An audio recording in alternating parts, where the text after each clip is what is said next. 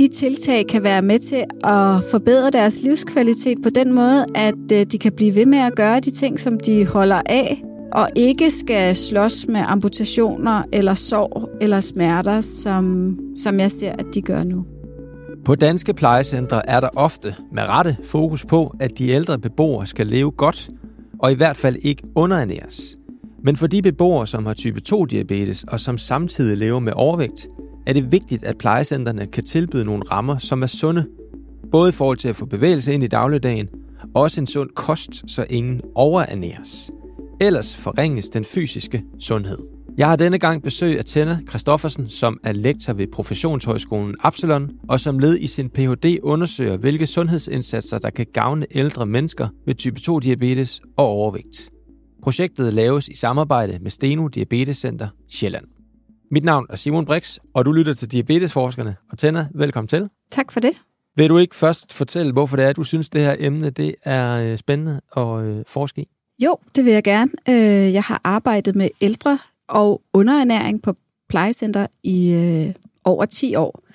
Og gennem mit arbejde på Professionshøjskolen Absalon, så har jeg været med til forskellige udviklingsprojekter på plejecenter, og også arbejdet med efter videreuddannelse Øhm, og i mange år har der været fokus på underernæring, men i forbindelse med at lave eftervidereuddannelse for øh, plejepersonale omkring underernæring, så bliver jeg igennem de seneste par år tit spurgt, hvordan de skulle håndtere de ældre, øh, som, øh, som havde en høj vægt. Og, øh, og det kendte jeg ikke svaret på, og blev nysgerrig på, hvor stor en andel af ældre med overvægt, som, øh, som er på plejecentrene i dag. Og så er det noget med, at du var med i et pilotstudie, der blev lavet for nogle år tilbage. Ja, for et par år tilbage, der øh, i samarbejde med Steno, øh, lavede vi et øh, pilotprojekt for ligesom at afdække er de her ældre med overvægt på plejecentrene.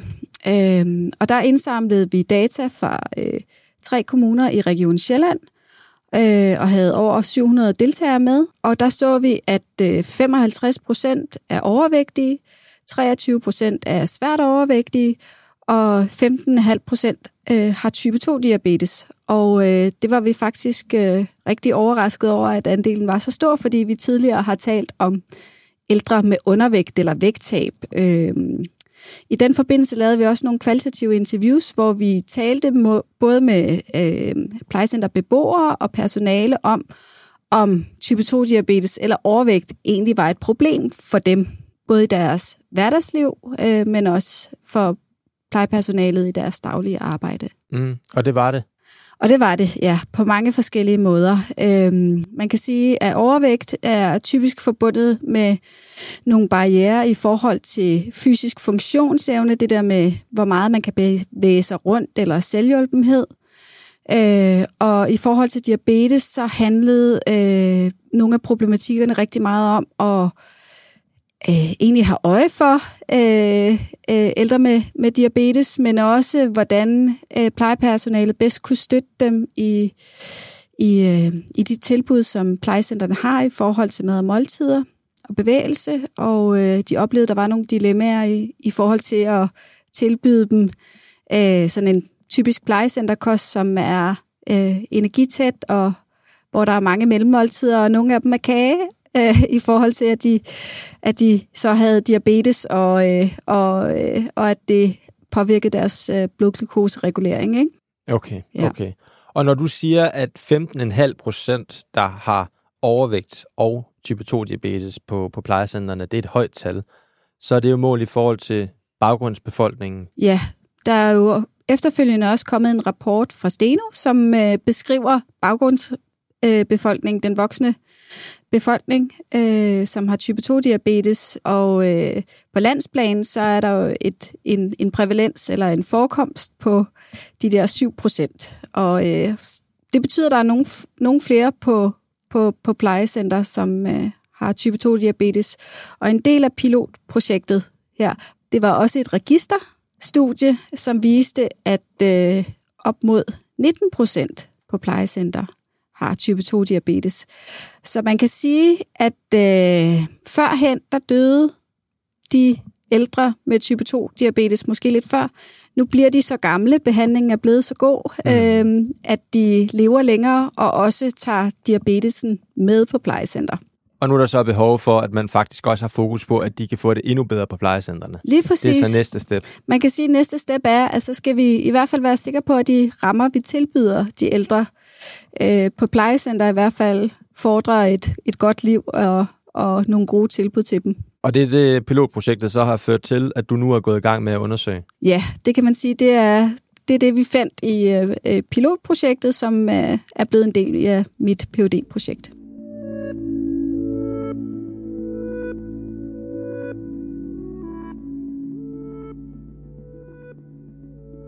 Jamen, Tænder, så vil jeg gerne snakke med dig omkring, hvordan du, øh, du går til værks i din forskning. Nu fortæller du om, om, omkring det her nye projekt, som er, er en del af din Ph.D. Jeg kan forstå, den, den består ligesom af to dele.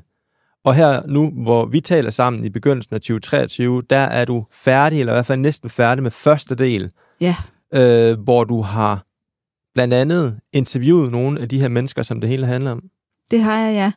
I den første del øh, af mit øh, phd projekt det handler ligesom om at beskrive, hvad for nogle problemstillinger der er. Og den anden del i projektet, det handler om, hvad vi kan gøre ved dem. Okay. Øh, og i forbindelse med det første delstudie her, der har jeg været inde og indsamle data på Odsherreds seks plejecenter, hvor øh, projektet udspiller sig. I den forbindelse så har jeg jo været ude og måle og veje de ældre øh, på plejecenter, og også både interviewet øh, de ældre beboere, men også plejepersonale i forhold til at afdække hvad for nogle muligheder eller barriere, som der er i forbindelse med overvægt og type 2-diabetes. Og hvad, hvad spurgte du øh, beboerne om, og hvad svarede de? Ja, de svarede mange forskellige ting, fordi der er jo virkelig mange forskellige beboere, kan man sige. Men noget af det, jeg øh, spurgte dem ind til, eller et af kernespørgsmålene var, hvordan øh, overvægt påvirker deres hverdagsliv, eller og hvordan type 2-diabetes øh, påvirker deres hverdagsliv. Mm. Og overvægten er hyppigt forbundet med de her funktionsnedsættelser, at mange har oplevet en vægtøgning forbundet med at flytte ind på plejecenter, og at den vægtøgning kan påvirke deres øh, diabetes negativt. Man kan sige, at på mange måder er det, er det, er det to under, øh, som altså en dobbeltbyrde af øh, både at være overvægtig og have type 2-diabetes. Mm.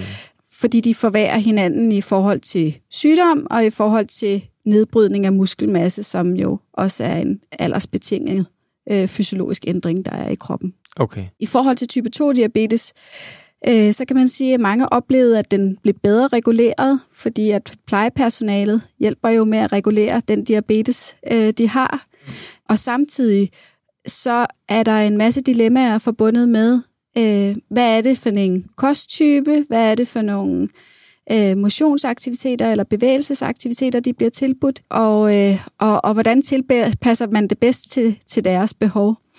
Og for dem var det meget det her med, at de skulle bruge øh, nogle undvielsesstrategier for at undgå at få komme til at spise for meget kage eller øh, indtage for meget energi. Så havde de for eksempel strategier som sådan noget med at undgå kagen, eller starte med at spise noget rugbrød med marmelade, og så bagefter spise noget kage, eller øh, det kunne også være sådan noget med ikke at spise kartoflerne øh, i forbindelse med det varme måltid. Hvor er det simpelthen det her med, at det jo bliver stillet til rådighed, at det ja. bliver serveret, at der bliver serveret, som du siger, energitæt mad mange gange om dagen. Ja. Så skal man lige pludselig til at regulere det selv, altså ved ligesom at, at holde sig lidt fra det. Ja, og det kan være svært. At de tænker, at det er et spørgsmål om at øh, have ryggrad, eller tage sig sammen, eller sådan nogle ting, ikke? Men, ja. Men jeg tænker, at vi i hvert fald skal være opmærksom på, at det er en voksende målgruppe, som flytter på plejecenter, og at, at øh, vi tænker over de rammer, som vi tilbyder dem. Ja. Hvad med, hvad med i forhold til bevægelse? Det spurgte du også ind til, ikke? Om jo. de synes, der var rammer, øh, som, ja, der ja. tilbyder bevægelse. Ja, og, øh, og man kan sige, en, en, en del af studiet var jo også at observere.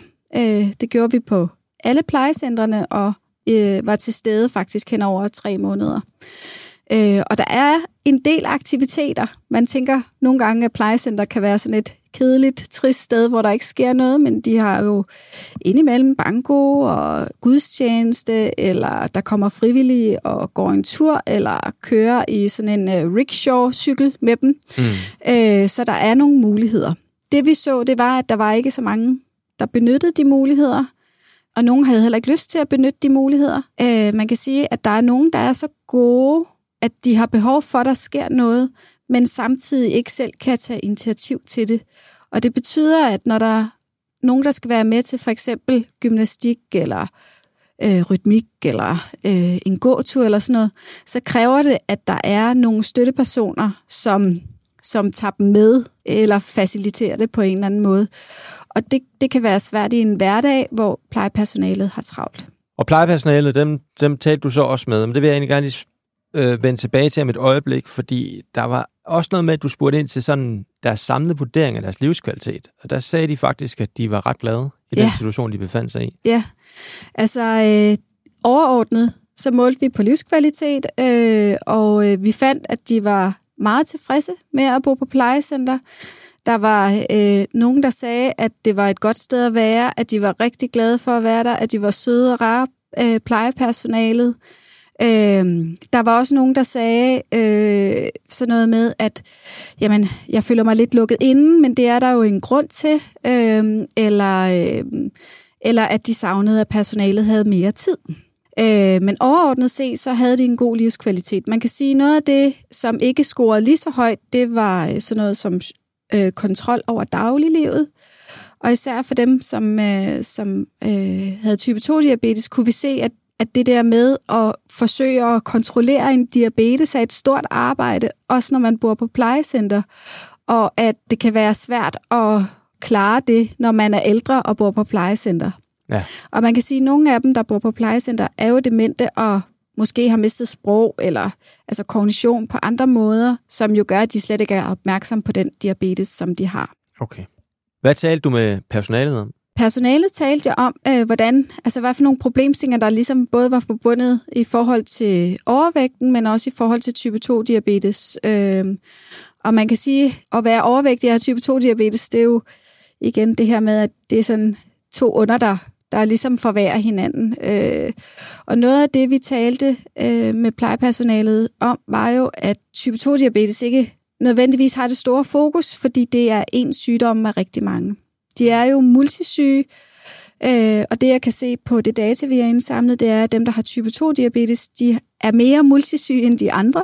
Og derfor så kan man sige, at i sådan en hverdag på et plejecenter, så er det ofte de akutte behov, som øh, bliver dækket. Og det kan være, at i den sammenhæng, at diabetesen ikke nødvendigvis gør så meget væsen af sig.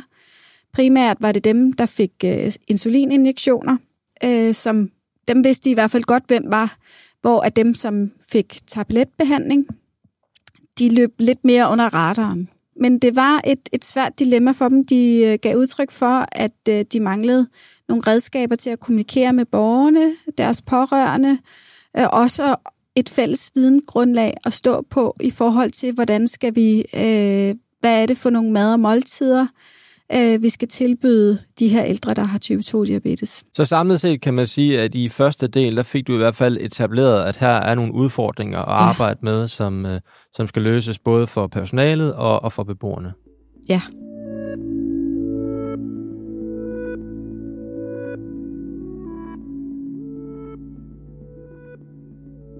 Og hvad er det så, øh, du gør her i anden del? Ja, i anden del af projektet, øh, der skal vi jo øh, sammen skabe nogle indsatser, der kan imødekomme øh, de ældres behov. Og først og fremmest, så skal vi jo have de ældre på banen, så de kan fortælle, hvad der er vigtigt for dem. Det har vi afdækket en lille smule af i interviewsene, kan man sige, ikke? og det er jo tit øh, noget mere socialt nærvær, eller nogle sociale aktiviteter, så noget som banko, det synes de er super fedt og hyggeligt at være til, eller, eller fredagsbar. Det kan også noget. Det, det, det lyder også som to fede ting. Ja, det er bestemt to fede ting. øh, så vi skal jo høre, hvad det er, der er værdiskabende for dem, øh, og, og bidrage positivt til deres livskvalitet. Og så involverer vi også plejepersonalet, og øh, Odsherred øh, to madservice øh, er også involveret i projektet, øh, og så kommer vi til at have nogle øh, studerende med ude, og øh, nogle nogle ergoterapeutstuderende og nogle fysioterapeutstuderende fra Professionshøjskolen Absalon, og også nogle, øh, nogle ernæring- og sundhedsstuderende, som også skal være med til at øh, se på, hvad for nogle muligheder kan der være i forhold til at optimere øh, den fysiske aktivitet, eller i hvert fald til gode se flere, end der bliver til gode set nu. Hvad, hvad kunne det for eksempel være, tror du?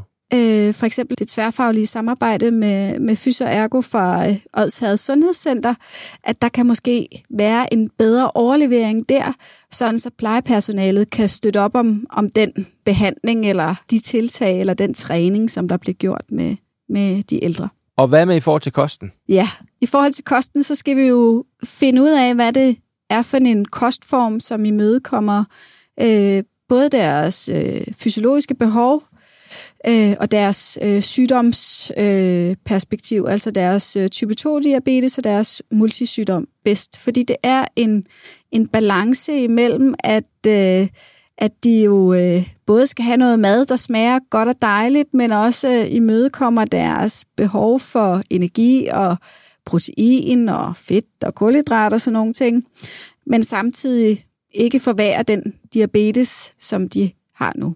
Og der skal også helst være plads til et stykke kage. Og der skal nemlig også være plads til et stykke kage. Det er vigtigt for mig at sige, at vi kommer ikke med nogen løftede pegefinger eller nogen strikse kurer. Øh, vi kan risikere, at de taber endnu mere af deres muskelmasse, og på den måde bliver endnu mere underernæret, og det er vi ikke interesseret i. Vi er interesseret i at, ligesom at, at skabe nogle tilbud, der, der, der giver dem de bedste forudsætninger for at leve et, et selvhjulpent liv. Kan du komme med et eksempel på, hvordan en, en menu kunne se ud, eller sådan indtaget i løbet af en dag, og hvordan det adskiller sig fra det mad, som bliver serveret på mange plejecentre i dag? Ja, altså man kan sige, øh, en menu, øh, hvis vi tænker på de der 6-8 måltider, øh, så tænker jeg, at vi i hvert fald skal prioritere, hvad det er for nogle måltider, der, der bliver spist mest af. Okay. Og vi skal også prioritere, hvad hvornår er det, de der måltider bliver spist. For det, vi ser nu på mange plejecenter, det er jo, at der, hvor måltiderne bliver serveret, det er der, hvor der er mest personale på arbejde. Og det kan være et lille udsnit af døgnet i forhold til, at de øh, jo egentlig skal have tilbudt de her øh, måltider hen over et helt døgn.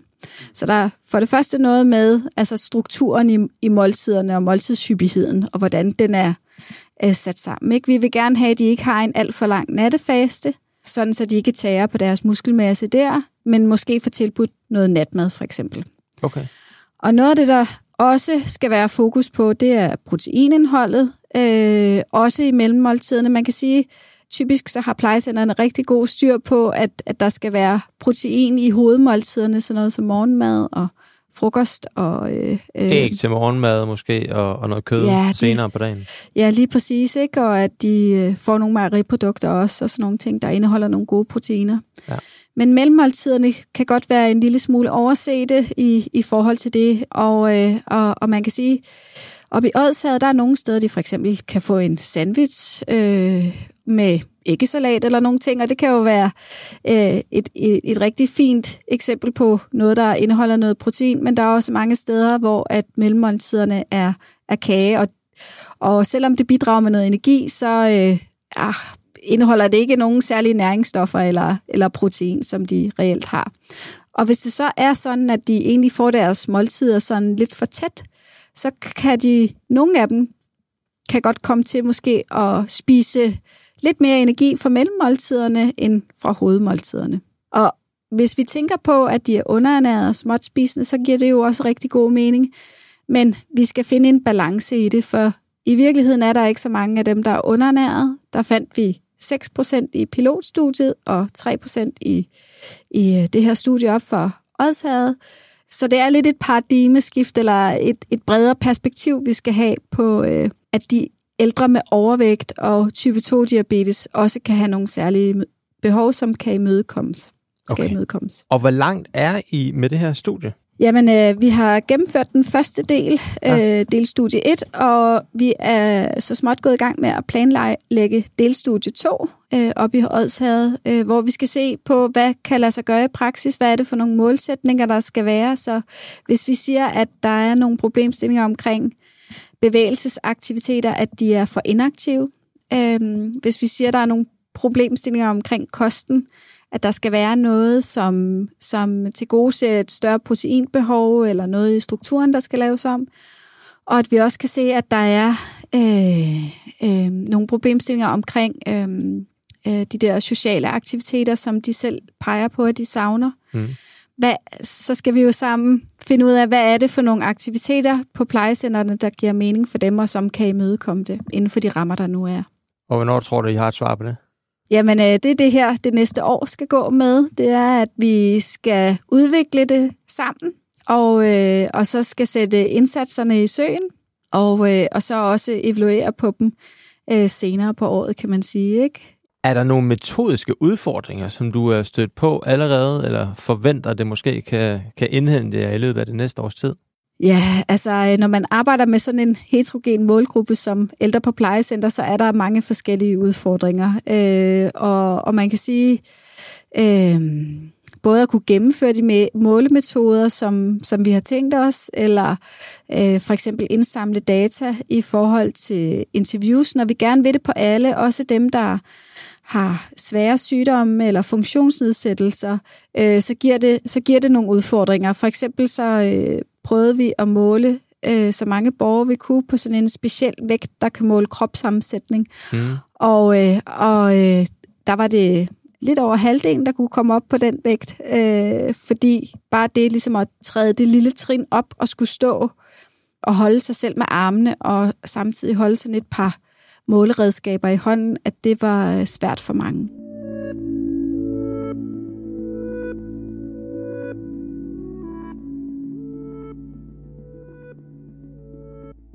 Og Tjana, hvad vil du så sige, at det overordnede potentiale er i det her projekt? Det overordnede potentiale i projektet er, at øh, vi skal blive bedre til at imødekomme de ældre med overvægt og type 2 diabetes problemstillinger, som der er på plejecenter. Øh, der kommer flere ældre i fremtiden, og der kommer flere ældre med type 2 diabetes, og de flytter også på plejecenter nu. Så øh, vi skal have øh, nogle tilbud til dem, som, øh, som gør, at de kan leve så selvhjulpen som muligt, så længe som muligt. Og så ser jeg også øh, i fremtiden, at øh, vi også begynder at fokusere på dem, som er hjemmeboende, som får tilbudt hjemmepleje. Øh, fordi noget af det, der også er erfaringen fra delstudie 1 her, det er jo, at, at mange af dem, der har type 2-diabetes, oplever, at der er en forbedring i, i deres diabetessygdom, efter de er flyttet på plejecenter. Og det er der, fordi der er nogen, der hjælper dem med at monitorere deres, øh, deres sygdom, kan man mm. sige. Mm. Øhm, Hold øje med sygdommen, ja. Ja, og en formodning er, at der sidder rigtig mange ældre, øh, som jo enten ikke nogensinde kommer på plejecenter, eller som modtager hjemmepleje, som, øh, som, som faktisk har en diabetes, der ikke bliver monitoreret eller, eller passet på. Hvad med det her øget fokus, kan man sige, på, på den enkelte, eller i hvert fald øh, specifikke grupper, som der jo er tale om her? Øh, det er vel også ressourcekrævende på en eller anden måde. Kan det være en, kan det være en, kan det være en udfordring i forhold til det, at det her det bliver implementeret sådan ude i virkeligheden? Det ved jeg jo, at, at, at fokus I har i jeres studie, at det her det skal rent faktisk ikke bare fungere i teorien, det skal også fungere i praksis. Ja, altså det skal være lø- levedygtige tiltag, som vi laver. Ikke? Ja. Det skal være bæredygtigt også, når projektet er slut.